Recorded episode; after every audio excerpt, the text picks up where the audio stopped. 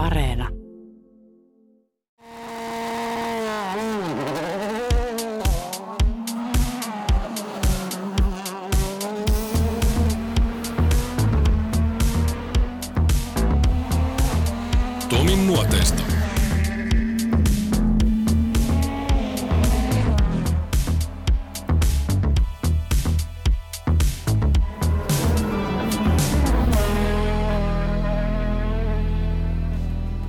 Hyvää uutta vuotta!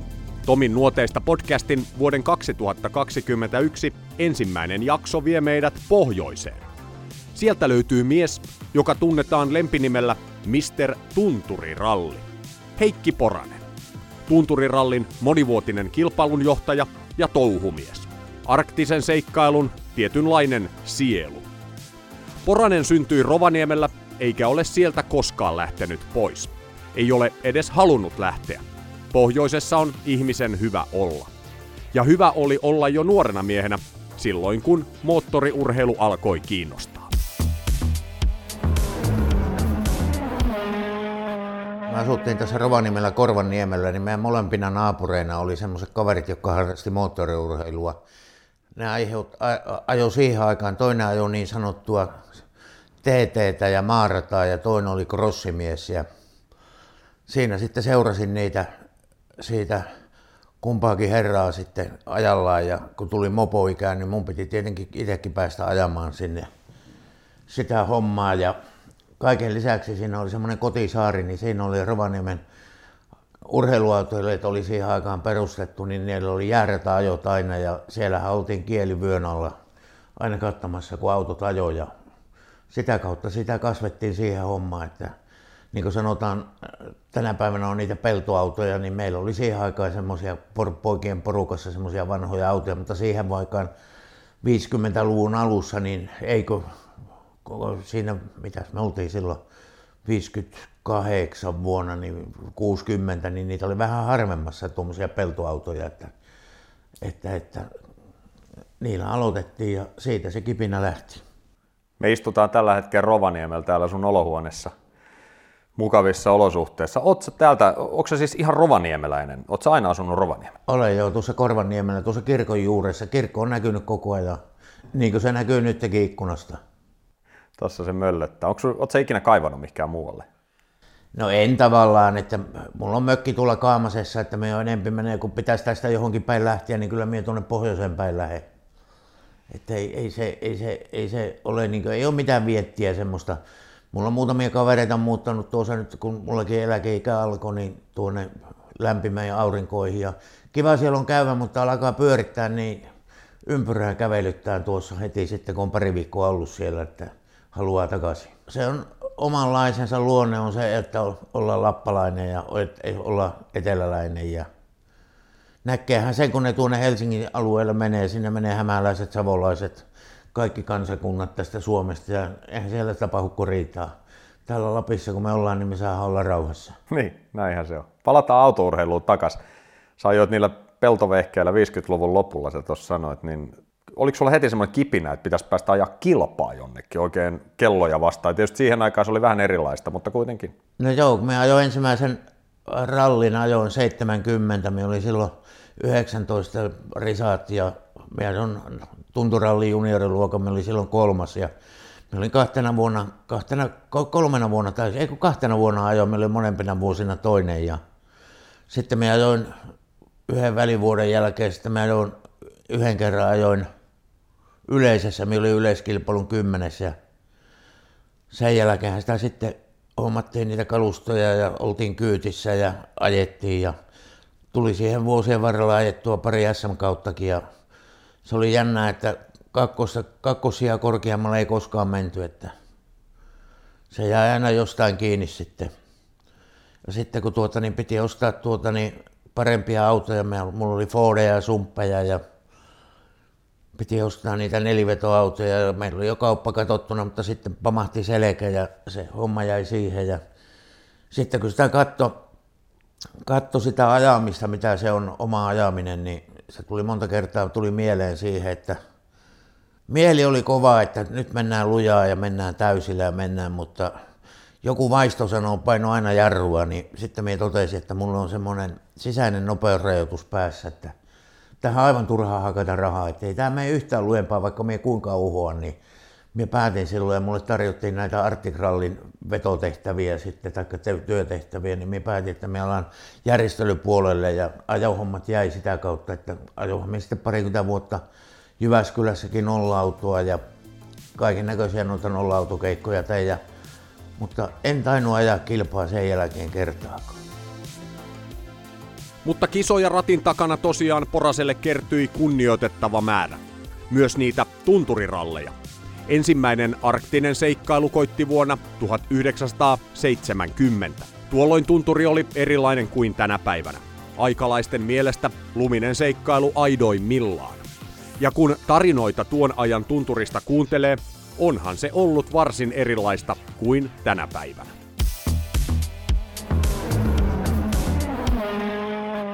Tämä oli vielä semmoinen, että tämä oli mun kartturin Henry Pet- edesmenneen Henry Petterssonin auto ja se oli aivan tavallinen Escort GT, missä oli pohjapanssari ja, ja, ja sitten siellä oli joku huonekaluputkista joku semmoinen turvakaaren kyhäelmäkin sisällä ja Lammisen Matti oli siihen aikaan, hänkin edes mennyt, oli pohjalla autosta ja se kannusti meitä lähtemään mukaan. Ja ensimmäinen erikoiskoja oli tässä Lainaan jäällä, oli kahdeksan kilometriä ja seuraava oli sitten Menesjärvellä siellä lähellä Inaria oli seuraava kahdeksan kilometriä. Sen perä oli so, tuo, tuo, tuo Solojärvi ja sitten mentiin Inarin matkailumajalle tauolle ja ja, ja me muistan sen aikainen ratamestari, joka oli sitten myöhemmin kolleganikin tuo Kaukosen Erkki Vainaa, niin mun pitää sanoa ikävä kyllä ne on kaikki vainajia, kun meikäläinenkin on 70, ne oli vanhoja kavereita ne, niin, niin, niin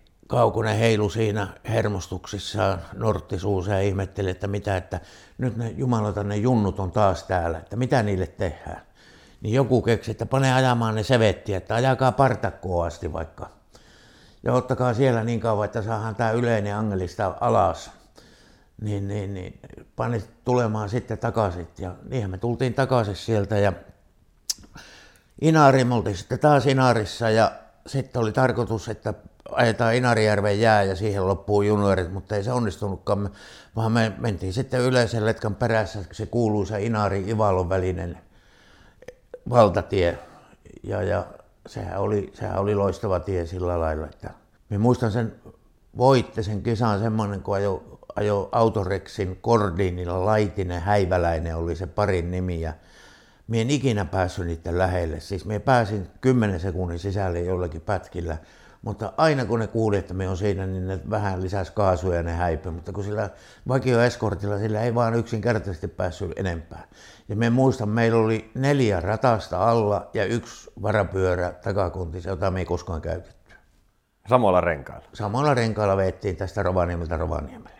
Ja meillä oli sitten maali Saariselällä ja se oli semmoinen ensimmäinen junioriralli ja se, sehän oli aika pitkä.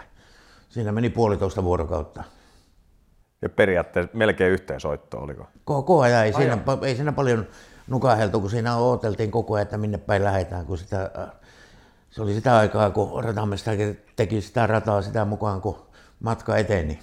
66 alettiin eka kerta ja se ensimmäinen pätkä oli tuossa Ounasvaaralla ja minä muistan senkin sieltä hyvin elävästi, kun tuota niin, niin sen aikana Esso Dealeri oli Esso huoltoasema. Se oli ajanut rallia ja sillä oli Mini Cooper ja se kaatui siihen meidän jalkojen eteen sen Cooperi. Mutta ei sitä mennyt kuin tuulilla se rikki ja se lähti jatkaa matkaa ja se oli se missä kymmenen sakissa sitten maalissa. Minkälainen fiilis oli sulle startata tähän kirjaimellisesti kotikilpailuun ensimmäisen kerran, jota sä nyt olit ollut katsomassa jo muutaman kerran ja miettinyt, että toi voisi olla ihan hauskaa homma? No kun sehän on kuule, kun niin kauan kulunut aikaa ja sen voi vaan kun ymmärtää se, että minä olin moottoripyörällä ajanut jo 16-vuotiaasta asti. Aika paljon, minä ajoin aika paljon sitä moottoripyörää, mutta isä ei antanut koskaan tuota niin, kilpailulupaa, että olisin saanut lisenssin, kun silloin alle 18-vuotiaalla piti olla tuota niin nimi, nimi niin huoltaja nimi paperissa. Ja mulla oli semmoinen kuusivaihteinen Susuki, millä me vettiin ja ja, ja se, sitä oli niin töpinöissään, kun sitä lähti, että ei sitä, ei sitä jaksa muistaa. Siinä, ei siinä tunteiltu mitään, sitä vaan oltiin menossa. Niitä jännitystiloja mä yleensä yritän hakea tässä, että oliko perhosia vatsas, mutta varmaan oli se, mitä nyt normaalisti on. Totta kai se on, täytyyhän se nuorella miehellä olla ja se on terve. jos, jos, jos se on aivan semmoinen, että ei mitään tapahtuisi. Oliko sulla koskaan nuorempana sitten, suhtauduiko aina ajamiseen sillä tavalla, että tämä on harrastus vai näikö sitä asiaa jollain tavalla isommin haaveena, että siitä voisi tulla jotain, jotain isompaa sun elämässä? No, nythän asuttiin, asutaan täällä semmoisessa paikassa kuin Rovaniemellä ja täällä oli hirveän vähän moottoriurheiluita koko Lapin läänissä, että tuossa Oulussa oli jonkun verran porukkaa ja sitten se meni aivan tuonne Keski-Suomi-tasolle, Pohjanmaa, Österbotten sinne seudulle, niin ei täällä silloin voinut haaveilla semmoisen, että tämä voisi olla ammatti, että se oli vaan raakaa harrastamista. Mikä sun muu intohimo oli nuorempana sitten, kun nämä autot ja moottoripyörät ja muut? Mikä kiinnosti nuorta Heikkiä silloin joskus aikana, kymmenvuotiaana esimerkiksi? Mikä, sä oot ollut varmaan joku viikari. Mä voin hyvin kuvitella, että sä oot ollut semmoinen Me oli hyvä hiihtää. Me oli hyvä hiihtää, että me muistan, kun me meni armeijaan, kaksi vuotta oli niin jatkoaikaa siihen, niin me oli sen ikäluokan kuudenneksi vai seitsemänneksi nopea. Me oli ainoa, joka hiihti, niistä kärkimiehistä niin hiihti armeijan suksilla ja niillä nahkamonoilla. Muut sai hiihtää omilla varusteilla. Me oli seitsemäs, että me olin siihen aikaan vielä kun oli armeijassa, niin vaikka me on tämmöinen tyllerö tänä päivänä, niin me olin kovakuntoinen ukko silloin. Aikamoisia kilpailumatkoja on pitänyt tehdä täältä. Et sillä tavalla, kun ajatellaan jotain Tampereella asuvaa ihmistä tai tuolla päin, missä on hyvät yhteydet, lähdet Tampereella, Tamperehan on loistavassa paikassa sillä tavalla, että, tai Hämeenlinna esimerkiksi, että lähdet minne vaan, niin aina pääset jotain valtatietä pitkin näihin kilpailupaikkoihin, mutta täältä, jos jotain SM-kin kierrät, niin se on aina lähdettävä ja se kustannus on tietysti ihan toisenlainen. Tuossa Joo, se, mainitsitkin se, rahasta aiemmin, niin kyllähän se maksaa ne pelkät majoitukset ja matkakulut paljon enemmän. Ja se, sehän siinä oli semmoinen, että se kyllästyminen tuli sitten jossain vaiheessa myöskin sen kautta, että kun ei tahtonut enää saada kavereita mukaan, kun jos joku SM oli lauantaina, niin se oli perjantai-aamuna lähettävä ja sieltä kerkesi maanantaina. Hyvä, että maanantaiksi kerkesi töihin. Ja, ja sitten kun oli vähän semmoinen Lapin luonne koko remmillä, niin ei sitä nyt ihan heti lähetty, kun kisa päättyi mihinkään kotimatkalle. Että sitä niin kuin nautittiin ja katsettiin maisemia siinä. Ja sitähän ei enää muuten tänä päivänä tapahdu. Mä oon monien kanssa puhunut tästä samasta aiheesta. Tunturi on hyvä. No tunturi on ehkä poikkeus. Tänne jäädään sitten kisan jälkeen tietysti. Kaikilla on lennot suurin piirtein seuraavana aamuna pois, mutta ei mihinkään muualle jäädä enää nykyisin iltaa viettämään keskenään. Kaikilla on kiire koti. Joo, se oli ennen, ennenhän se oli semmoinen, että se oli loukkausjärjestäjiä ja kaikkia kilpailikavereita kohtaan, jos ei sinne jäänyt iltaa viettämään, että se oli, se oli niin pakollinen aina, että sen majoitus piti olla vähintään kaksi vuorokautta. Silloinhan ei niin sal, ol, siis salaharjoiteltiin kyllä, mutta ei ollut tätä harjoittelua, tätä ennakkotutustumista, niin se, sitä ei tarvinnut sen takia mennä aikaisemmin, aikaisemmin sinne paikkakunnalle, että se oli kun perjantailtana meni, niin lauantaina ajettiin kisa ja sitten oltiin se seuraava yö ja sunnuntailtana lähdettiin kotiin ja sitten kun päästiin lähteä, mihin aikaan päästiin, niin yleensä se kyllä on, meillä meni aina maanantain puolelle. Mä en tiedä kuinka moni kuuntelijoista tietää. Aika moni varmaan lukee Risto Laineen ansiokkaasti päätoimittamaa Hanaa-lehteä, jossa Pulkkisen Timo on kirjoittanut tai kirjoitti tuossa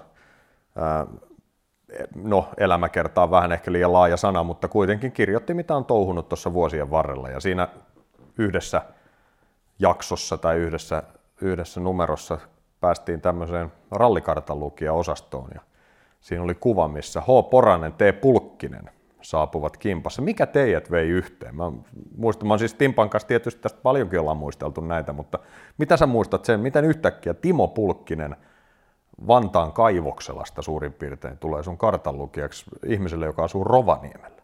Se tuota, tapahtui kaikki sillä, että se tapahtui tunturalli aikaa ja me olin silloin ajanut jo SM pari vuotta sillä Fordilla ja ja se, se oli niin vähän jäämässä jo pois se homma, että me oli aika tiiviisti jo tässä, tässä järjestelyhommassa, mutta mulla oli se auto vielä ja Jorma Pulkkinen sattui muistaakseni olen kuuluttaja meillä Arctic Rallissa, niin Jorma otti sen asian esille, että kun Timo täyttää hankirallin aaton aattona 18 vuotta, että mitä jos te ajaisitte hankirallin Timon kanssa yhdessä?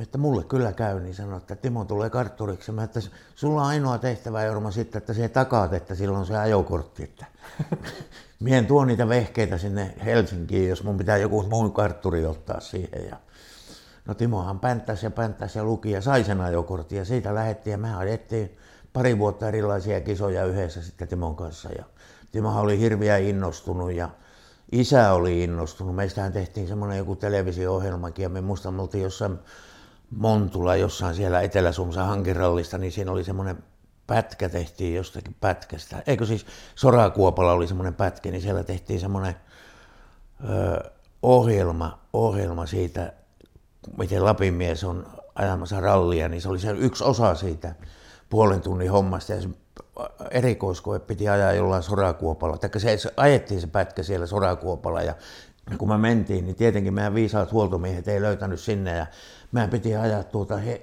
kesärenkailla se, siirtopyörillä se, joka oli siihen aikaan tuommoiset nastattomat lapponiat. Ja sillä me nykästiin sorakuoppa ja joka jumalan tynnyri ja, tynnyri ja tuommoiseen lumivalliin se osui. Että se oli niin hyvä otanta siitä, miten lappalainen ajaa rallia. Että ei yhtään kurvia suoraan.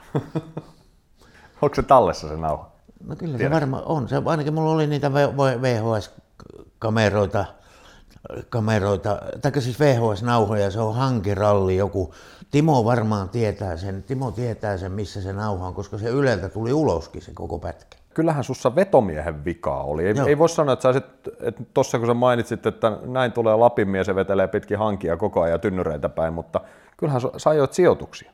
Kyllä me jossain, joskus pärjättiin ja joskus ei pärjätty. Että mm. Se oli semmoista, semmoista oikein semmoista vaihtelevaa. Jyväskylä oli varsinkin semmoinen, että joskus meni hyvin ja joskus siitä ei tullut ei sitten mitään. Ja Jyväskylässäkin me muista, oliko mulla, ajonko menne 4-15 kertaa, kun me ajoin sen kilpaakin.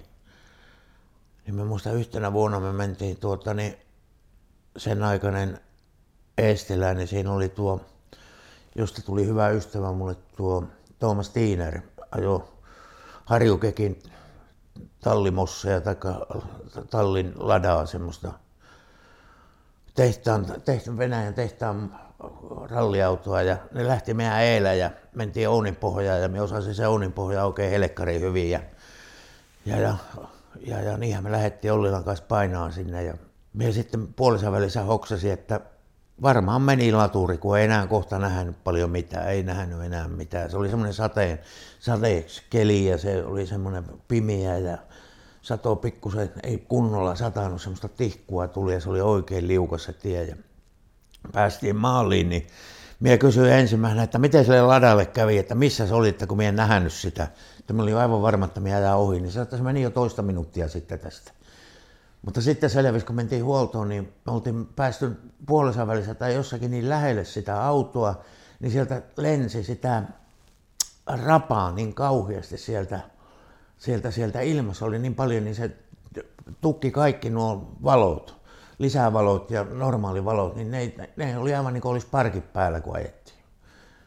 Että se oli semmoinen opetus, että ei pidä aliarvioida ketään, ketä siinä eessä oli. Että kun se lada lähtikin siitä, niin se oli jumalauta, niin se oli kuin kottikärryllinen hiekka olisi kipattu siihen Fordin konepellille. Ja siihen aikaan nyt kun puhutaan Ouninpojasta, uusi sukupolvi kun miettii Ouninpoja kakaristoa, päivä paistaa ja, ja kello on kymmenen aamupäivällä, mutta tohon aikaan kun sä puhut Ouninpohjasta, Jyväskylä käsitti melkein vuosittain laajavuori ykköspätkä, joskus kello 18 perjantai-iltana. Joo, tai sitten, sitten, joo, sitten mentiin, kakkonen oliko Ehikki tai joku tämmöinen. Humalamäki. Ei kun Humalamäki oli kakkonen. Sitten oli Urria kolmonen, Ehikki nelonen ja Ouninpohja vitonen. Kyllä. Tämä oli se järjestys suurin piirtein. Ja silloin Ouninpohjassa oli jo pimeät. No viimeiset valot nähtiin Jämsässä. Siinä oli viimeiset katuvalot ja sitten seuraavat oli Oriveillä. Ja siinä oli Ounin pohjaa ja siinä oli vähän sekaan kaikennäköistä Lahden pohjaa siinä välillä. niin, kaikki pohjat käytiin läpi. Timpan kanssa sä oot myös Jyväskylässä ollut parikin kertaa. Ja kerran maali ja kerran te keskeytitte, mutta vuonna 83 27. yleiskilpailu, se viides luokassa.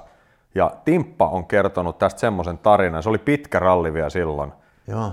Niin Oliko se näin, että ennen viimeistä pätkää kuljettaja Heikki Poranen oli todennut Timpalle, pitääkö tämä paikkansa tai muistaaksä tänne, että aja siihen, mie enää jaksa? Joo, kyllä me siinä yhteen väliin se, kun se alkoi niin maistuu pulta siinä loppuaikana, niin me sanon Timpalle, että ala siihenkin ajamaan, että Kyllä se, susta on kiva kokea sunkin tämä ajaminen riemu, niin se on hyvä, että se on lähtenyt karkuun siitä autosta, niin mun piti puhuta takaisin, että kyllä minä vielä ajan sitä. Siinä Jyväskylässä sattui joskus kerran semmoinen, me oltiin silloin kakkoryhmän toinen vai kolmas, mikä se oli se ruotsalainen kova torppi.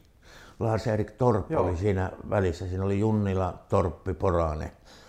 Ja se oltiin Laivorissa tauolla, niin se oli, Junnila oli ajo sun isäs kanssa ja nämä jo pösöllä ja kun me tultiin siihen tauolle, niin ne piti panna semmoiseen semmoinen valkoinen levy oli, mihin oli naulattu ja siihen oli pantu numero jokaisen. Siihen piti panna siihen naulaan sen auton nuo, nuo avaimet.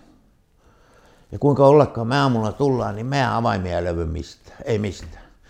Kunnes Junnilla tai sun isä kiikutti niitä, että he auton lattialla on tämmöiset avaimet. Ja ne meidän auton avaimet oli siellä Junnilan pösön sisällä. Eikä me tänä päivänäkään, me ollaan Timpan kanssa mietitty sitä, että tämän isäs kanssa, Timo, Timo Tuomisen kanssa mietitty, että miten helvettinen joutui sinne autoon. Mutta koskaan, kellekään se ei koskaan selvi. Älä, mä en nyt tämmöistä kuullut tämmöistä tarinaa ikinä. Joo, ja Timo palautti ne, ja me tultiin siihen tulokseen, että ilmeisesti ne on joutunut siirtämään niitä autoja yöllä tai jotakin tekemään, ja niillä on ollut se avainnippu mukana, ja siitä on puonut niitä avaimia, ja sinne oli puonut sitten sinne Junnila-autoon ne meidän autoavaimet.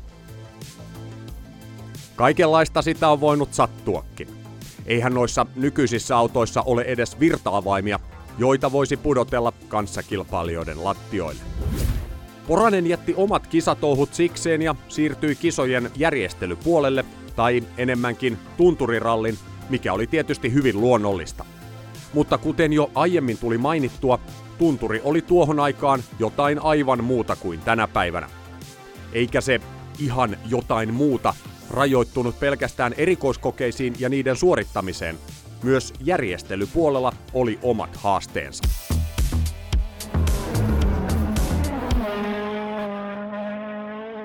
Me oli ratamestarin kaveri ensin, oli tuo Aho Matti Vaina, oli tuota niin, jälleen Vainaa.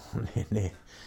Se tuota niin, niin, oli ratamestari ja Matti oli vähän semmoinen suurpiirteinen mies, niin me oli siinä sitten niin semmoinen Hanslankari siihen, joka teki niin sen viimeisen, sen likaisen työn ja sen, sen, sen varsinaisen lopputyön siinä asiassa, tiekirjan piirtämiset ja kartan piirtämiset ynnä muut. Ja se Matin tyyli oli semmoinen räväkkää siihen aikaan Lapissa. Minä muistan, kun me mentiin Kaamasessakin, kun sevetti ajettiin, niin mentiin Kaamasen postiin ja siihen aikaan oli semmoinen tilanne, että hän ei ollut lähdön ja maalin välillä mitään yhteyksiä, vaan Kaamasen posti oli siinä, oliko se 50 metrin päässä siitä, mistä Sevetin lähtö oli ja Kaamasen kylässä ja Matti meni postiin ja keskusneito pyöritti siellä veiviä ja yhdisti, niin se meni näätämöön se puhelu Koskerkin kauppaan ja Erkki vastasi siellä ja Matti sanoi, että tuota, niin viiden minuutin päästä pannaan lähtemään autot, niin Erkki vastasi sillä, minä kuulin vielä, kun se sanoi, että joo, no me pannaan puolentoista tunnin päästä kahvit tulee. Ja siitä lähettiin ja sinne oli tiekirjat, oli, talokirjeet oli jaettu, että kuka ei saa olla tiellä sinä päivänä. Ja se oli se sana piti siellä siihen aikaan, ei siellä ketään kävellyt siellä tiellä. Ja kun Lapimiehellä oli sanottu, että siellä ei saa olla, niin ne ei myöskään ollut. Ja ne oli katsomassa sitä rallia ja ei siellä koskaan mitään ihmeellistä sattunut, eikä siellä ollut mitään etuautoja, eikä siellä ollut järjestysmiehiä joka mutkassa, vaan sitä mentiin sillä lailla ja kaikki toimi. Puhuuko ihan yleisesti nyt kaikista tunturipätkistä vai Sevettijärvestä? No tämä oli Sevettijärvi, että Joo. kyllähän ne kaikkialla muuallakin oli, että eihän se, kyllä ne yleensä, nehän yleensä pyritty niin kuin tänä päivänäkin, siellähän on aika vähän asuttuja taloja. Sota-alue, niin siellähän, siellähän on yhtä asutusta.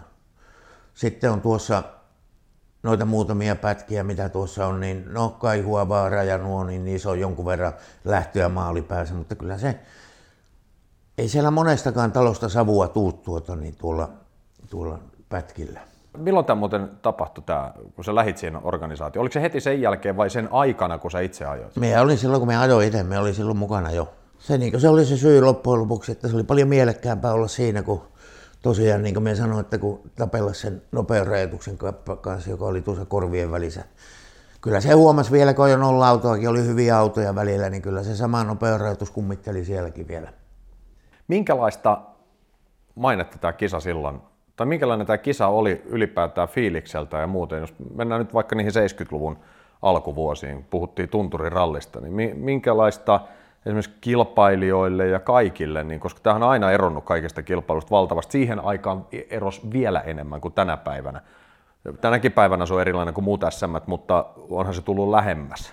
Silloinhan, silloinhan ralleja ei ajettu näin kamalasti kuin ajetaan tänä päivänä. Tämä oli Safarin vastakohta. Meillä oli yhtenä vuonna jopa Safarirallin kanssa yhteinen kilpailukutsukin ja meillä oli hirveästi englantilaisia ajajia ja tehtaan autoja oli kauheasti, oli Saabia ja Fordia ja no Mirafioria oli vain se Suomen talli, tämä Kamu, Kamusen Villen talli oli täällä. Torinon autoja ei ollut, sitten oli Puolasta, oli Jarosevitsi ja Traatoksella. Se muuten se Traatos tuohon pöyliön pätkälle niin, että se piti Miina Haravalla hakea sieltä, kun se upposi sinne lumeen niin syvälle, ja sitten ne käveli pois, niin ei, sitä ei, siihen tuli pikku lumisaikki vielä päälle, niin siinä oli aivan hirveä työmaa, että se löydettiin se auto sieltä lumikinoksesta, kun se oli sinne, mennyt sinne lumeen siika sesään, ja sitten kun siihen vähän pyrytti lunta päälle, niin ei sitä, ei sitä tietty, että missä kohdalla se on, ja kuskit ei muistanut, kuinka paljon lähöstä se oli sukeltanut. Stratos voi hukkuu lumisateeseen täällä. Niin, että tähän, tähän on kyllä kaiken näköistä erikoista sattunut, että Niitä varmaan riittää noita tarinoita, mutta mä hyppään sen verran jo tästä tunturin fiiliksestä samalla hyvällä aasisillalla tähän päivään. Tunturi on muuttunut tässä viime aikoina.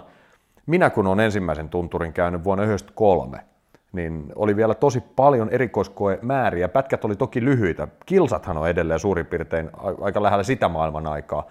Ei tietysti mennä sinne 70-luvun kilsoihin, jolloin ollaan vielä pidemmällä, mutta, mutta sen jälkeen joskus 2000-luvun alussa, muistaakseni siirryttiin tähän keskitettyyn huoltoparkkiin, joka oli ensin tuo Pörhölandian pihalla monta vuotta, nythän se on Mäntyvaarassa ollut.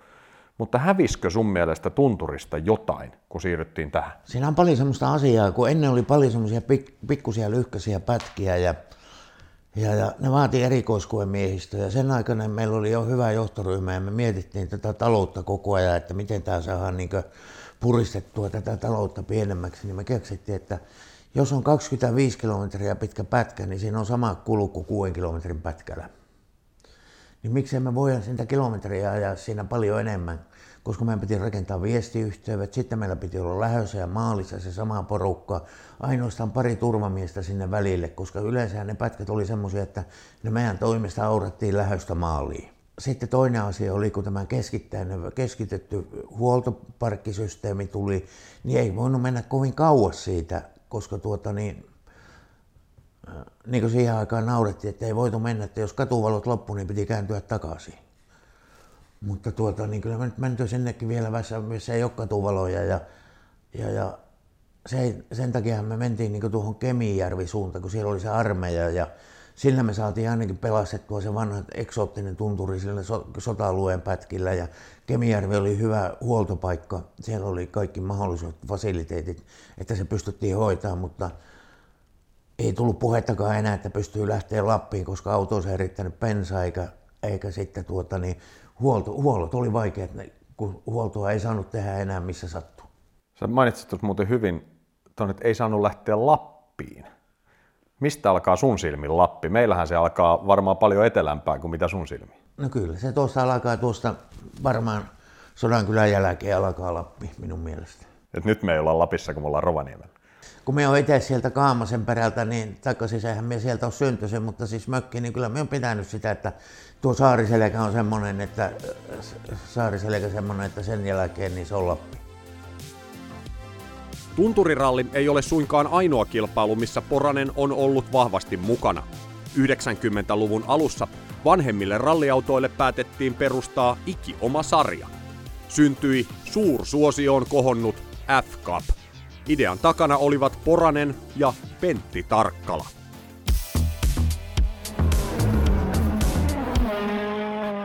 No se oli sillä me istuin siihen aikaan koko hallituksessa ja tai oliko me rallivaliokunnassa vai missä se oli, ja kun nämä auton luokitukset tuli, nämä uudet luokitukset tuli osaltaan johtu siitä, kun se rysähti siellä Korsikalla, niin, niin, niin.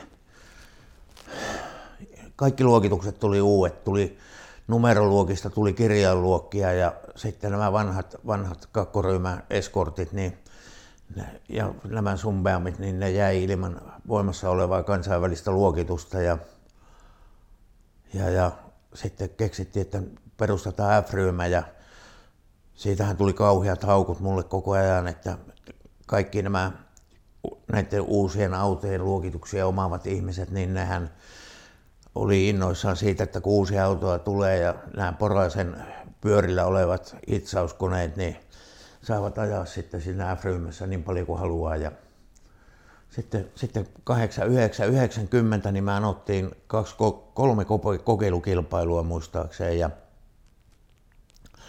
että me otettiin kolme kisaa, missä kokeiltiin, että kuinka paljon siihen tulisi se oli niin ehtona. Siihen aikaan just Syvälahden Antti jäi eläkkeelle ja, ja me oltiin esittelemässä sitä asiaa tuota, niin AKKssa ja Jarmo sattui olemaan siellä paikalla, niin Antti sanoi, että hän ei kuuntele tätä asiaa ollenkaan, koska Antti ei oikein tykännyt, mutta se oli kumminkin myötä. Sanoi, että istuppa Jarmo tuohon, ennen kuin sut nimetään tuohon pääjohtajan paikalle ja kuuntele tämä tarina, niin tämä voi olla sun heiniäs. Ja Jarmo kuunteli meitä ja sanoi, että ei kun pannaan pojat hommat käyntiin ja siitä se lähti liikkeelle. Ja se lähti tavallaan sillä, että Jarmo ei ollut vielä nimittynä kun, tai siis oli nimetty, nime, nimitetty jo AKK toimitusjohtajaksi, mutta se ei ollut ottanut tehtävää vielä vastaan. Pääsihteeri oli siihen aikaan. Ja niin me edettiin ne kaksi kokeilukilpailua ja niissä oli molemmissa, siihen aikaan oli osaattoreja 220 autoa, toiseen ilmoittautui 400, toiseen 300 ja kolmatta me ei ajettu ollenkaan. Ja, ja muistan Tarkkolan penaa sitten, kun Lopella oli yksi kisa, niin se sanoi, että, että hän tykkää pahaa, jos hän ajaa sen kisan. Että kyllä, en tykkää, että me ajaa vaan. Ja Pena kävi rykäseen sen ja se oli yleiskilpailun kolmas siinä. Ja se näytti niin mallia, miten tämä homma lähti. Ja seuraavana vuonna me sovittiin kisat ja siitä se lähti liikkeelle. Ja me sovittiin kaikki järjestäjän kanssa, kaikki nämä, me saatiin semmoinen valta, että me saatiin niin tavallaan itse valita kisat. Ja, ja me neuvoteltiin jokaisen kisajärjestäjän kanssa semmoinen paketti. Meillä oli omia sponsoreita siihen, jotka tuli, jotka toimitti tiettyjä materiaaleja sinne. Me uusittiin muun muassa kaikkiin näihin kisoihin, jotka meillä oli siinä viiden, kuuden vuoden aikana, niin kaikille järjestysmisliivit tuli kaikille. Sulkunauha hommat tehtiin, AT-aseman merkit me hommattiin niille. Ja sitten kilpailijoille tehtiin tämä tämä, tämä rahapalkintosysteemi, joka oli siihen aikaan se vetonaula. Ja, ja siihen aikaan piti maksaa, jos euroissa sanottaisiin, niin noin 400 euroa sarjaa osallistuminen, josta sitten jaettiin melkein kaikki rahat takaisin. Siitä jäi vähän tietenkin järjestelypuolelle, oliko se 10 rossaa vai mitä se jäi meille niin järjestämiskuluihin. Ja, ja me tehtiin verotuspäätökset tehtiin jokaisen puolesta, että miten se homma meni ja mitä sai vähentää ja mitä ei saanut vähentää. Ja sehän vaati erittäin tarkkaa sitten se, kun puhuttiin sen aikaisesta rallimiehistäkin, ne laskut oli vähän semmoisia klubiaskin, klubiaskin kanteilla lähetettyjä laskuja, että me tarvittaisiin tämän verran, kun meillä on tämmöinen sekki. Ja, ja, ja me jättiin sekit ja sitten ohjeet me piettiin siihen aikaan aina kisan jälkeen palkintoa joku rahapalkinnon saajien kanssa kerrottiin yksityiskohtaisesti, miten niiden pitää toimia, mitä ne saa vähentää siitä ja mitä ne saa laskuttaa ja mitä milloinkin. Ja, ja sitä kautta me mentiin ja meille ilmeisesti minun tietoon ei koskaan tullut kymmenen vuoden aikaa, että kukaan olisi joutunut niin maksaa jälkiveroja niistä jutuista, mitä tehtiin. Ja, mutta se vaati semmoista, semmoista se oli kova hommaa siis kirjanpidollisesti, että valvoa kaikkien niiden kuljettajien, kun niitä oli, oliko niitä nyt 10, 30, 45 kaveria, niin niiden kaikki tämmöiset palkintoja ja jutut, niin se oli, se oli aika työläs homma sitten tehdä, että se meni oikein. Ja meillä oli tuota niin, täältä lääninviranvirastosta Rovaniemeltä, kun yhtiön Arctic Promotionin kotipaikka oli Rovaniemellä, meillä oli selvät verotusohjeet ja päätökset, että miten saadaan tehdä ja kaikki meni hyvin ja toimittiin niin kuin viranomainen toimi. Mutta sitten kun tämä myytiin joskus, oliko se joskus 2001-2002, se pelasi jonkun aikaa, mutta sitten siinä ilmeisesti ote pääsi lipsuun, niin päätti ottaa sen rahapalkinnon pois siitä, koska ne huomasi, että se on aika työllistävää hommaa. Ja se oli helppo sanoa, että verotuskäytäntö on muuttunut. Mie en tiedä sitä, että muuttuuko se silloin, koska me en enää hoitanut niitä asioita. Muistaakseni yhtään, puhuttiin markka-aikaa silloin, kun se alkoi, niin paljonko oli rahapalkintoja summat? No kyllä siellä voittaja sai parhaimmista kisoista 43 000 euroa, markkaa, 43 000 markkaa. Ja en muista, oliko se kerran sai yleisen luokan voittaja, saiko se 63 000. Että ne oli kyllä, ne oli kymmeniä tuhansia ne oli, koska se, se määrä, kun meillä oli, yli, meillä oli semmoinen 200 autoa ja jokainen maksoi siihen pottiin sen 2500 2440, se oli, siinä oli arvollisen veroisuus 440 ja kaksi tonnia jokainen kilpailija maksoi, niin jos niitä oli 200 autoa, niin 400 000 oli potissa rahaa.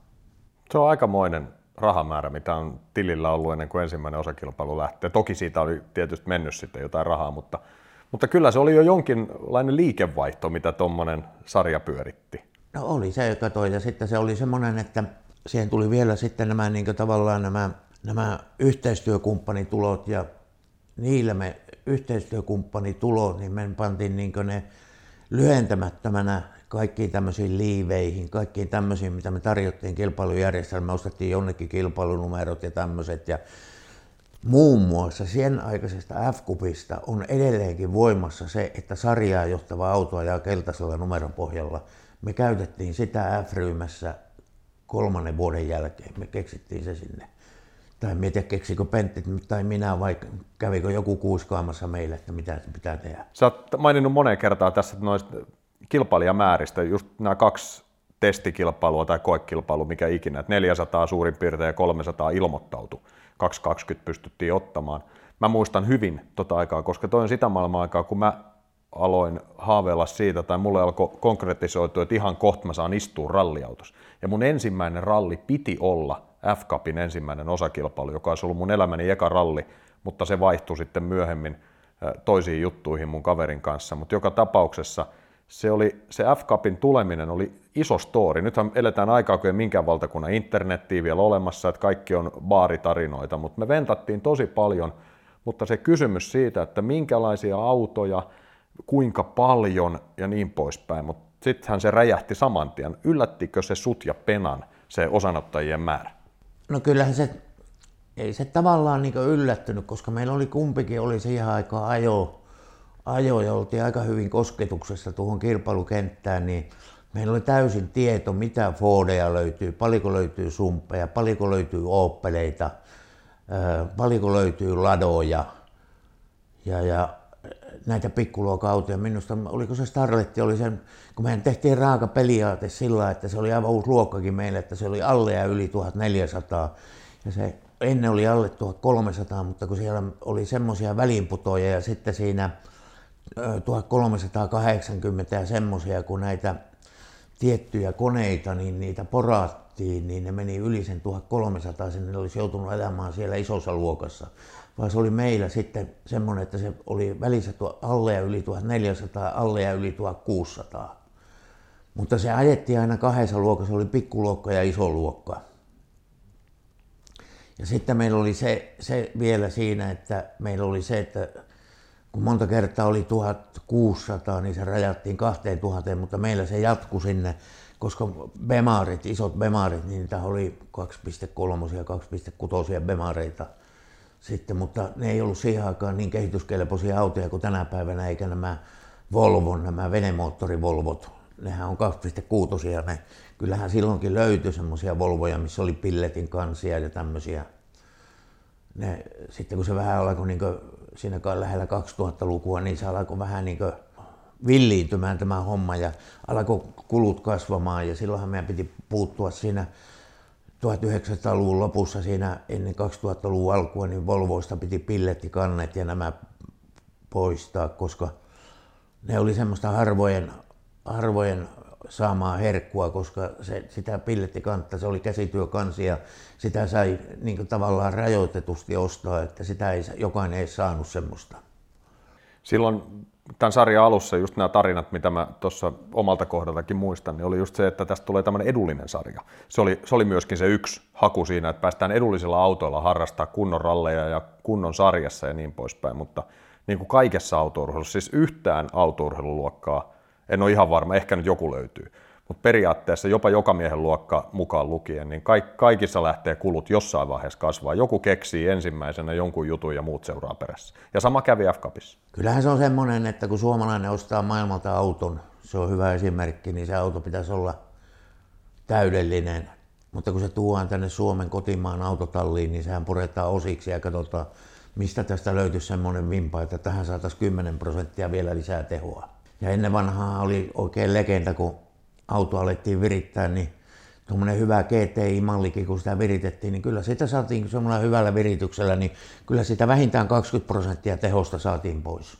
Ja tämä, tämä johti vielä siihen F-ryhmän keskusteluun se, että meillä oli silloin se idea se, että siitä tulee joka, jokaispojan luokka. Niitä pystytään tekemään omassa talleissa. Silloin tuli Mitsubisit, Opelit, suoraruiskukoneet Opeleihin ja kaikki. Ja niitä ei pystynyt enää kuin harvat, ja, harvat ihmiset, lanssiat, kaikki tämmöiset, niin ne oli harvat ihmiset, joka niitä pystyi korjaamaan ja säätämään, koska sulla piti olla hirveän, hirveän määrä tie, tie, te, teknistä ja tämmöistä sähköistä kalustoa, millä niitä autoja säädettiin. Ja, ja nyt näitä eskortteja, näitä, niin niitä pystyttiin omassa kerrostalon tallissa niin korjaamaan ja virittää. Ja meillä oli sääntönä se, että ei nelivetoa, ei turpoa ja, ja ei 16 venttiilistä konetta. Ja näistä piettiin kiinni. Ja se luokitus, mikä piti olla, sanon, otetaan esimerkki Fordi, niin se piti olla se 5566, eli toisin sanoen se kakkoryhmän Fordi, mikä siihen aikaan oli, niin siinä ei saanut olla yhtään vierasosaa, ei vierasmoottoria, ei vieraita periä, ei vieraita vaihelaatikkoja. Ja nykyään kun F mennään, niin siellä on Volvojen takasiltoja ja siellä on vaikka mitä niissä autoissa. Koska onhan se selvä, että eihän niitä joku Fordikin, niin se oli tehty tuommoinen 1.1, niin se oli tehty perheen kakkosautoksi, millä rouva kävi kaupassa, niin yhtäkkiä sinne lyö hirviä kone sinne, pinton kone sinne keulille, niin eihän se takaisilta voi kestää. Eikä se välitys, eikä se vaihteisto, niin, niin sinne haettiin sitten tämmöisiä korvaavia osia ja sitä kautta se hinta kasvoi ja sitten sitä ei pystytty yksinkertaisesti valvomaan enää, että mitä se auto sisälsi. Silloin ennen ekaa kisaa kaikki sanoivat, että nyt lähdetään kattoon, nyt tulee takavetoja, nyt tulee F-ryhmäläiset. Oliko se teille, sulle ja Penalle täysin selvä juttu, että tästä tulee yleisömenestys? Tiesittekö te heti, että näin on? No ei, kyllähän se nyt pari kisaa nähtiin sitten, kun nähtiin, kyllä se siinä vaiheessa, kun se ilmoittautuminen päättyi ensimmäiseen kisaan ja nähtiin, että minkälainen määrä sinne autoja tulee, niin kyllä me silloin pystyttiin se niin hoksaamaan, että tästä tuli kova juttu, hei. Sitten kun te luovuitte siitä, niin luovuiko se hyvillä mielin? Oliko se saanut siitä, mitä, mitä, siis tuliko ikään kuin tunnit täyteen? Mä en tarkoita, että kyllästyminen, mutta sillä tavalla, että aikansa kutakin. Kymmenen, seuraavia vuoro. Kymmenen vuotta sitä tehtiin ja se ja se suurin osa tässä oli hommassa oli se, että Penttihän sen ratkaisi sen ongelman, tämän myyntiongelman, kun Pentin poika tuota, niin alkoi ajaa Enduro MM. Ja Pentti joutui kiertämään sitä ja Pentti sanoi, että hän ei kerkiä keskittyä tähän F ja, ja, ja Penttihän hoiti paljon niitä käytännön asioita ja me hoidettiin täältä sitä talouspuolta täältä Rovaniemen käsistä ja tätä hallintoa hoidettiin täältä ja Pentti oli sitten semmoinen käytännön mies ja kulki tuolla paikoilla ja niin, niin se Pentti sanoi, että ei hän jaksa enää, että tuota, niin hän myy tähän osuuden, niin minä kielsin myymästä sitä ja sanoi, että se myyään koko homma. Ja kunnes sitten Pena soitti kerran, kun me mentiin johonkin kisaan, oli joku, jonkun, kisan, jonkun vuoden päätöskisa, sen, että ostajaehdokkaat tulee sinne. Se oli niin salainen se Pentti asia, että ei se kertonut mullekaan, ketä ne ostajat on. Ja sittenhän ne sitten mentiin siellä oli kabinetti varattu ja mentiin sinne kabinettiin ja siellähän ne ostajat oli, että eihän se nyt mikään salaisuus enää ole, koska siellä oli Boy Anderson ja sitten Mikael Schöber, joka sitten osti Arctic Promotionin koko osakekannan. Niin siinä meni firma kokonaan, ei pelkästään se liiketoiminta. Joo, me myytiin kaikki. Se myytiin, okay. koska se oli pakko myydä se tavallaan se firma, koska sillä firmalla ei ollut muuta tekemistä to- toimintaa kuin tämä F-Cup, niin se tarvii sitten kaikki nämä rahat, kun niitä oli tietenkin siellä aina keikkuja seilas niitä semmoisia rahoja, joita ei ollut vielä niin lunastettu.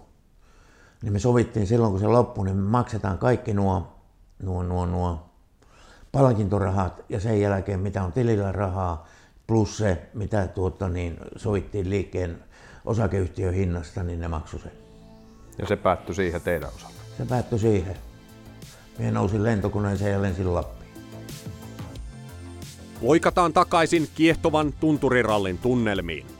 Vuodet ovat täynnä tarinoita ja osa niistä on saanut vuosien kertyessä niin sanottua värikynää kuulijoiden iloksi. Tai ainakin kertojan iloksi. Yhdestä kuljettajasta tarinoita riittää, eikä niissä tarvita minkään värisiä kyniä. Ranskalainen lääkäri ja ralliharrastaja Olivier Hugla. Tuskin monikaan tunturirallin ystävä on jäänyt paitsi tämän kaverin seikkailuista. Seikkailuja Huglan tunturirallit nimittäin olivat sanan varsinaisessa merkityksessä. Heikki Poranen on tietysti päässyt nauttimaan Huglan harrastamisesta kaikilla mausteilla, jopa tuulilasin sisäpuolella.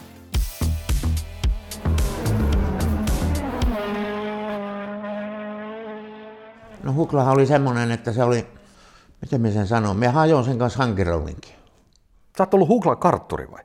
Joo, se oli tuota niin, niin mä menin kerran Helsinkiin, meillä oli rallivaliokunnan kokous ja menin kalastaja Torpalle katsomaan sitten, kun oli katsastus, niin ystäväni Hukla tuli siihen sanomaan, että hänelle ei ole kartturi tullut tuolta Ruotsista, sillä pitää olla ruotsalainen kartturi, joka oli tunturallissakin, niin että voisiko siellä lähteä, että en voi, että meillä, mulla on iltakoneella paikka Rovaniemellä ja se tuota niin, siihen tuli sitten tutu, Wolfin tutu ja mä tein mulla ajopuku eikä mulla kypäriä ja tutu sanoi, alkoi nauraa, siinä oli joku niitä helsinkiläinen porukka, että joo, nyt pannaan poranen tuolta Huklan kyytiin, että me hommataan sulle kaikki nämä ja tutu haki kotoa nämä ja ei muuta kuin sitten yksi lähti köyrään mun AKK, että saatiin lisenssiä ja niin me lähdettiin Huklan kanssa veteleen ja me muistan, kun me mentiin ekaa pätkään, niin meillä oli viikingit, siviilin astutetut viikingit alla ja se oli semmoinen, kun se ajoi suoraan, se ajoi suoraan, se ajoi hyvin, mutta kun se tultiin ekaan mutkaan, niin se oli kämppä täynnä kuin tynnäryn päsiälä, kato niitä. Se meni joka suuntaan, mutta se meni mihin sinne päin, minne se tie meni. Ja sitten se kysyi, että mikä noissa autoissa on, kun ne koko ajan vaihtaa renkaan. Me tein ilo niin hyviä, kun sulla on nämä viikingit. Ja sen minä muistan, sitten meillä oli yhdelle pätkälle loppu pensakin ja me luuli, että nyt päässään keskeyttämään, niin purkuauto tuli, se oli Teurosen, Teuronen, kun se oli Teurosen, tämän, joka ajoi sitä sitikkaakin sen isä. Niin, VPn isä, Jokke. Me, Jokke tuli perässä ja sanoi, että ette te mihinkään lähde, että hän on 20 pytty pensaa tuolla, että hän kaataa teille pensaa. Ja siinä pätkällä tankattiin ja taas mentiin. Ja se oli hyvä, että siellä oli pätkän maali, se oli väki, kun Teuron oli purkuauto, niin ne ei voinut ne AT-henkilökunta lähteä pois sieltä. Ja sitten kun me tultiin kalastajatorpalle, niin ei siellä ollut lähtölavaakaan enää pystyssä, nekin oli jo mennyt pois. Ja sehän se sitten kaikista viisa oli, sitten mentiin palkintoa jakoihin, niin ilmoitettiin tuota niin, Kosken Pekka sanoi, että teidän pitää tulla istumaan tuohon pöytään. Siinä istui Lasse Lampi, Kumpumäen Arto, minä ja Hukla. Kaikki Mitsubishi tehdaskuljettajat. Niin, ja sitten tuota niin, se, eikö sitä, no mikä tämä on? Lähde, kaikki selviää aikanaan. Ja sitten tuota niin, kukaan voitte tiimipalkin, merkkimestari, merkkiluokan. Pekka Koski oli ilmoittanut, tuota, kun oli kaksi Mitsua, oli Lasse Lampi ja tämä Arto. Ja sitten se oli pannut kolmanneksi meidät. Me, me oltiin, Arto oli jossain kymmenen sakissa ja Lasse voitti ja me oltiin viimeinen.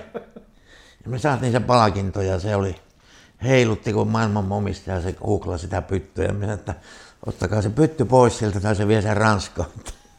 Minkälainen kaveri Hukla oli? No se eikö, oli siis, semmo- eikö se ollut erittäin arvostettu, tai onko varmaan edelleen kirjoissa ja kansissa, mutta On se, kyllä se soittelee aina silloin tällöin. Ja se vaan yhtäkkiä ilmestyi. Minä löysin sen Etelä-Ruotsista. Meillä oli Etelä-Ruotsin rallissa tuomarina. Ja siellä oli semmoinen ranskalainen, niin se tuli siihen, hiippas mun viereen ja sanoi, että kun se on Arctic-rallista, että hän ajaa se. Ja minä luulin, että se on kova kääjä ja aloin tekemään sen kanssa diiliä, että miten se menee. En ole kyllä katunut katkerasti sitä ollenkaan aluksi, tuntui, että pöliä meninkin, kun meninkin esittää sille, mutta oli se semmoinen väriläiskä, kun se kävi täällä ajamassa. Ja ne oli kerrankin, ne ajoi tuota niin, lähti tästä ja ne ensimmäinen pätkä oli Mäntyvaara ja sitten oli Vennivaara. Ja kuinka ollakaan, niin tuloslaskennasta sanottiin, että tuota niin, niin Hukla ei ole ajanut ollenkaan Mäntyvaaraa.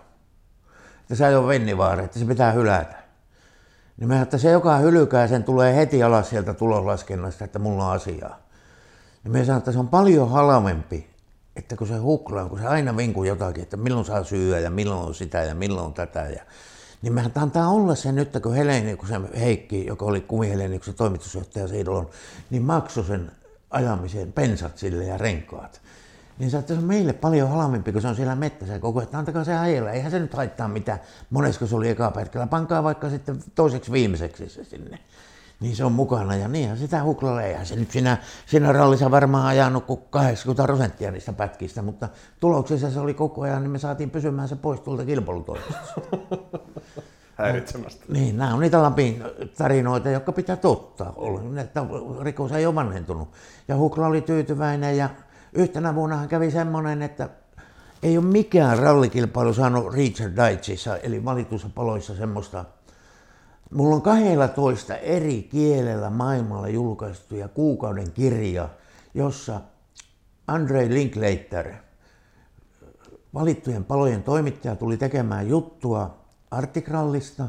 Ja tämä samainen herra Hukla ilmestyi, ja se ruotsalainen kartturi ei silloinkaan tullut. Tai en tiedä, oliko se ranskalainen kartturi se oli Oliver, Filippe Hukla piti olla silloin karttu. Se ei tullut, niin me kysyin Andre Linkletteristä, että jos me annetaan sulle lisenssi, niin menisikö tuon kaverin kyytiin?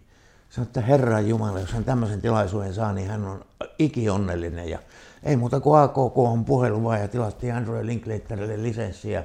Niin hän lähti ajaa ja kaksi kuukautta artiklin jälkeen posti toi semmoisen tuommoisen laatikon ja se on, siinä oli tuota, niin 12 kielellä kuukauden kirja elämäni seikkailu artikraalissa ranskalaisen kilpailijan kanssa. Että kyllä siitä niin paljon siis meille hyötyäkin oli, vaikka siitä sanotaan, että se, se oli semmoinen, joka oli niin haitaksi, mutta tuota niin... Niin, ei se nyt ketään kilpailijoita, ei mun mielestä koskaan jäänyt ja kun ajatellaan siis kuinka, kuinka lähtemättömästi se jäi suomalaisen rallikansan nimeen, koska sinäkin otit Oliver Huklaisiin. Kyllä. Kaikki ottaa aina sen kysyä, että mitä Oliverille kuuluu. Joo.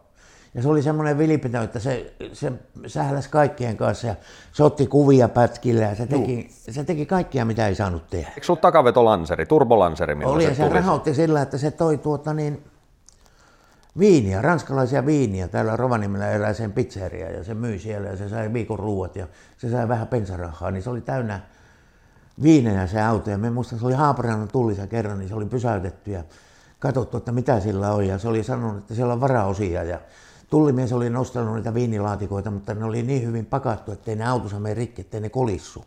Hukla selitti, että hän pani niin jonkun villasukan tai joku joka pullon päälle. Ja niitä oli monta laatikkoa. Ja tullimies melkein nosti kaikki siihen kavulle ja sitten lastasi takaisin, että no ei sulla olekaan mitään laitonta. Ja se oli sitä aikaa, kun ei saanut tuua, ei oltu EU-ssa, niin sitä ei saanut tuoda sitä tavaraa.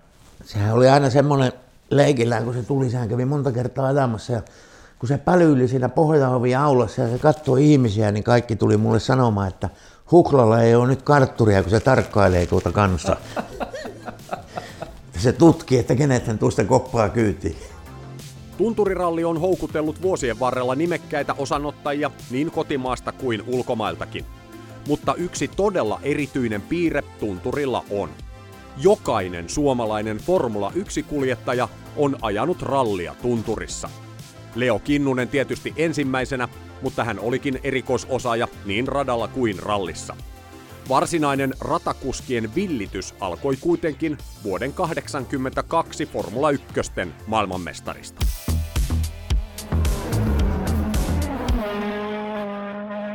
Se, mistä tämä kaikki lähti, niin kyllähän se tuo Keke oli tässäkin se liikkeelle paneva voima. Ja Kekehän oli täällä niiden monakolaisten ystäviensä kanssa, niin se kävi monena talvena ajamassa täällä kelkalla ja sille piti aina hommata autoja tuonne ja tuonne milloin jokkisautoja. Sitten se kävi, kun mulla oli niitä eskortteja, se kävi niillä eskorteilla ajamassa ja minä sille puhuin monta vuotta sitten, että tuota, niin, tuu ajan tämä ralli, että tämä on hyvä juttu, että tuutte hommaatte jostakin autoja se aina vaan pyöritteli silmiä ja kumminkin se kiilo oli sillä silmissä, se kiinnosti se ralliautoilu hirveästi. Ja kunnes yhtenä joulua ennen se soitti mulle, että, että tuota, niin, keke terve, että nyt he on tulossa, että he on vuokrannut autot, että heitä tulee isompi porukka.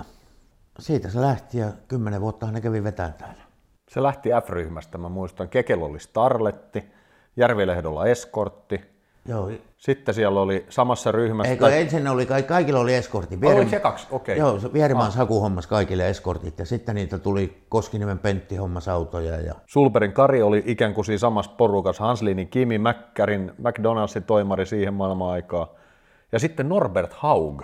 Joo, Norbert, ei, ei ollut heti alussa mun mielestä, mutta sitten Norbert oli, se, Silloin kun se oli Mersulla päällikkönä, Joo, niin se ajoi täällä. mutta se ei ollut siinä ekassa ikään kuin aallossa, mutta joku sen sieltä sitten... Toinen vaihe. Niin, toinen aalto, kun saapui paikalle. Mitä sä muistat siitä, kun tulee Mersun Formula 1-päällikkö Norbert Haug ajamaan rallia tunturiin? Minkälainen, minkälainen muisto sulla on siitä jäänyt? No sehän oli aika jännää semmoinen, että tässä on tullut hyvin kyyniseksi aina kun noita julkiksi on tullut, niin mä aina sanonut, että mä en uskon ennen kuin ne, että ne tulee ennen kuin mä näen ne fyysisesti.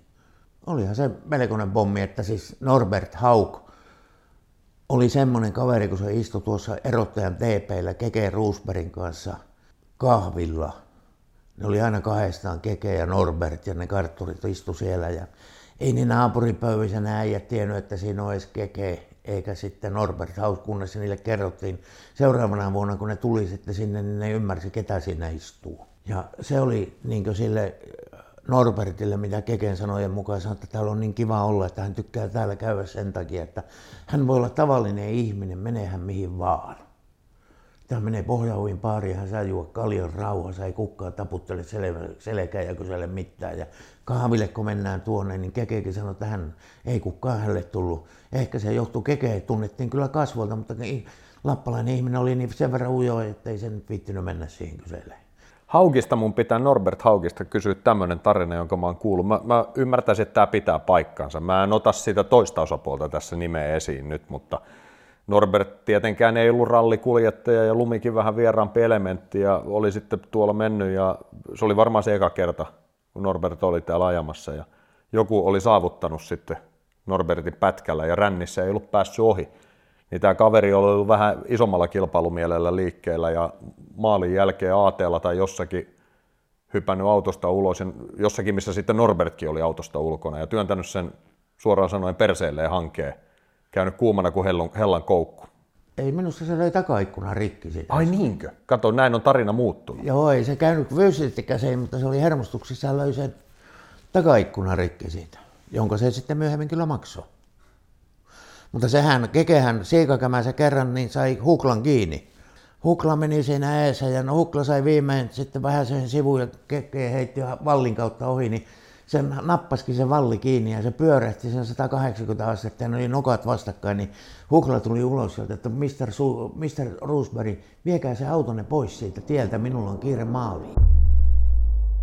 Nykyisin tämä ei enää vedä samalla tavalla sitä nippua tänne, mutta Bottashan on nykyisin sitten taas nykykuskeesta se vakiovieras tässä.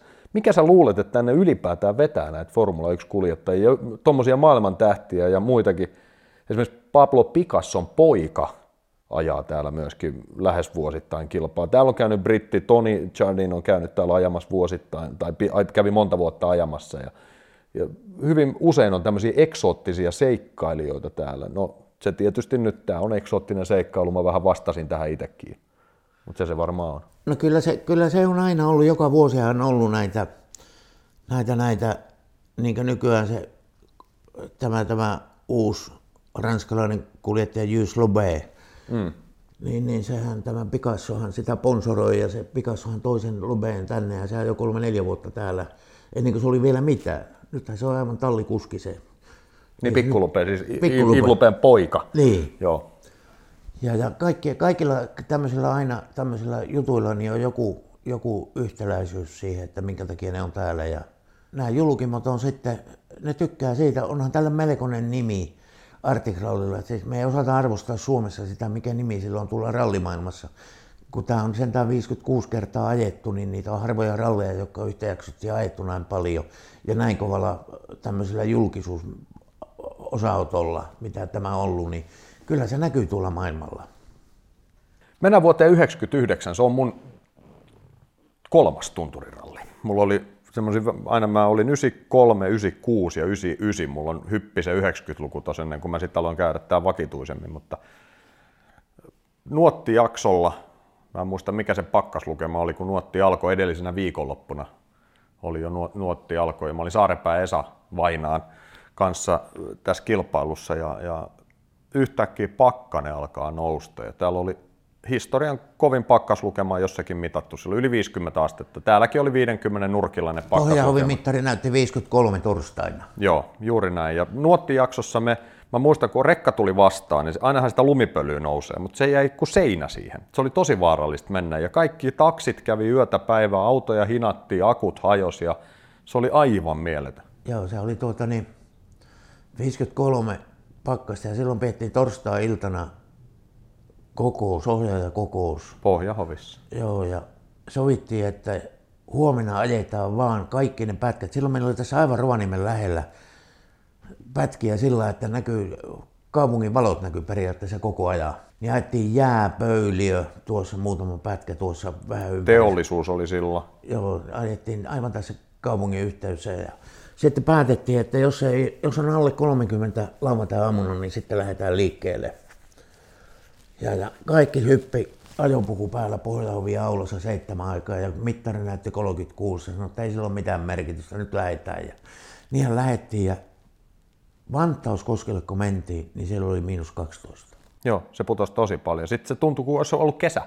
Joo, ja se monta kertaa tämä talvi on jossakin sillä, että tässä voi olla 30 pakkasta, se menee tuohon johonkin mettään, tuossa testitielläkin meillä oli, niin siellä oli plus 5. Se muuttuu niin, se, semmoisia ei, emme, emme osaa, me olemme meteorologia, emme osaa sanoa mistä se johtuu, mutta nämä vaihtelut on aivan käsittämättömiä. Mitä sä muistat siitä vuodesta 1999, kuinka paljon se aiheutti organisaatiolle harmaita hiuksia? No ei se varsinaisesti, mehän piti vaan olla huolissaan siitä, että tuota, niin, pitkiä tämmöisiä venymisiä ei saa tulla siinä asiassa, että koska nämä olisi nämä ihmiset paleltunut siellä pätkiin, kun meillä oli kumminkin 120-130 autoa, niin sehän oli kolme tuntia ihmiset joutu seisomaan siellä mettässä ja ja, ja kyllähän siellä katsojat poltti kaikki naapurin näiden ihmisten metsä, näitä halkupinoja ja kaikkia, niitä jouduttiin vähän makseleen ja kaikkia tämmöisiä seurannaisia siitä tuli, mutta kyllä siitä selvittiin aivan hyvin, ettei se, sehän jäi vaan semmoisena merkkinä siihen, että minä muistan silloin, kun näitä autoja oli siihen aikaan, niin oli niitä Audeja ja kaikkia, niin niitähän lennätettiin näitä auto, autotehtaan pääissä ja lennätettiin ympäri maailmaa tänne kun oli semmoinen pakkanen, mikä oli ainutlaatuinen testata autoa silloin, just sillä kovalla pakkasilla. Sitten kun oli kilpa näitä sähkölaitteita ja kaikkia, niin, niin, niin me muistan Burillakin oli semmoinen samanlainen Audi, niin se oli kuin puhalluslamppu, kun se kävi tuossa, kun se pakoputkesta tuli semmoinen metrin lieska koko ajan. Se, oli, se, oli, se tunniste oli niin täysin sekaisin kuin seinäkello siinä autossa. Ja siinä on kaikkia semmoista erikoista sattu silloin ja se oli yksi kokemus sekin, joka jäi kaikkien mieliin kyllä aika hyvin. Mikä tässä kisassa sun mielestä tunturirallissa, sit, jos sä mietit tuolta jotain tapahtumia, näitä ihmisiä, kun täällä käy ja niin poispäin, ja sun pitäisi sieltä jotakin poimia esiin, pystyykö jotain poimia? Jotain tämmöistä negatiivista tai positiivista. Tietysti jos sä löydät jonkun negatiivisen asian, niin sekään ei olisi huono juttu. Joku tämmöinen vähän huonompi muisto vuosien varrelta. No en minä tiedä, iloisia ihmisiä ne on joka vuosi ollut ja ja no, eihän nyt kaikki aina tyytyväisiä ole, että jollakin on jotakin murheita ja jollakin, jollakin jotakin murheita, mutta kyllä ne pää, pääosin tyytyväisiä ollut täällä, kun ne käy. Ja ennenhän se oli hyvin suosittua tuo, että vuokrattiin junaa tuolta Helsingistä, tai 5-6 junavaunua ja asuttiin niissä ja tultiin ja ne oli tuossa ratapihalla ne junat ja sehän oli aivan, se oli aivan hieno juttu. Ne tuli joskus keskiviikon maissa yön tuossa ensin humppasivat ja sitten tuota, niin sunnuntaina illalla se pantiin etelän pikajunan perään ne vaunut ja ne vietiin kotiin. Never Heard Drivers tuli Joo, kyllä. vuosikaudet junavaunuilla tänne näin. NHDkin on vähän se, no, supistuu ja supistuu se porukka, jotka tänne tulee. Ja en mä tiedä, tuleeko ne enää junalla, vissiin tulevat nyt jo omillaan. Tänä päivänä sekin. Mutta sehän nyt se on pikkusen nuortunut. Me muistan, kun se vanha kaarti oli viimeisen kerran, kun ne istui pohjoimiin pöydässä ja me kävi aina tervehtiin niitä, niin siinä oli kauheasti purkkeja siinä pöydällä ja me että mitä, mitä purkkeja nuo tuossa on, niin siinä sanoi, niin Erkki, Erkki Rautanen vain kertoi siinä, että, joo, että me tuossa vaihdetaan mielipiteitä, mitä lääkkeitä kukin syö. Siinä istui viisi äijää ja siinä oli varmaan 50 pilleripurkkia siinä pöydällä. Kun ralliporukoissa sanoo nimen Heikki Poranen, piirtyy monille silmiin kuva henkilöstä, joka seisoo tunturirallin lähtölavalla neljän tuulen hattu päässään. Mutta tämä on vain osa Heikki Porasta, toki varmasti se näkyvin osa. Rallimaailman läpikotaisin tuntevalle miehelle on kuitenkin riittänyt puuhaa myös muissa tehtävissä rallin parissa.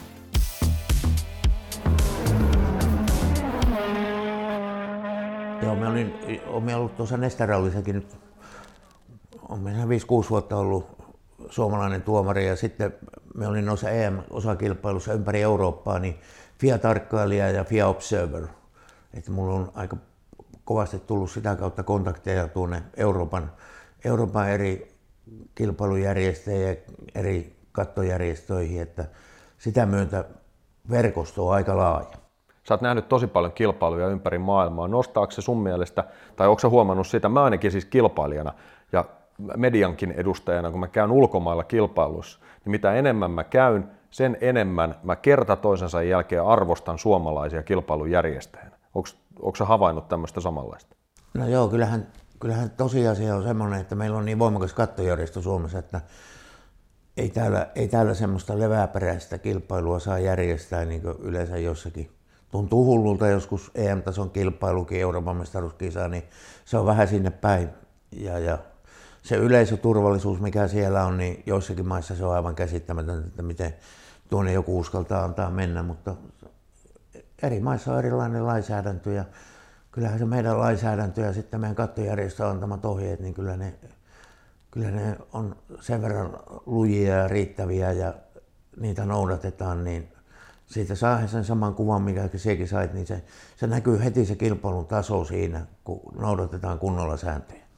Noissa kisoissa, kun sä oot ollut kansainvälisessä kilpailussa tuomarina, ja sitten tulee joku asia käsittelyyn, miten se käsittelyn hoitaminen eroaa siitä, miten se tehdään vaikka no, täällä Rovaniemellä tunturirallissa? Että onko no siinä... kato, se sääntökirjahan on semmoinen, että kyllähän maailma on tottunut siihen, että jossain palaa sauna aina koko ajan, niin kyllä se on se, on se FIA, FIAn sääntöjen mukaan se tehdään ja kyllä se, se tuomarista on sen takia, se on, koostuu eri maista.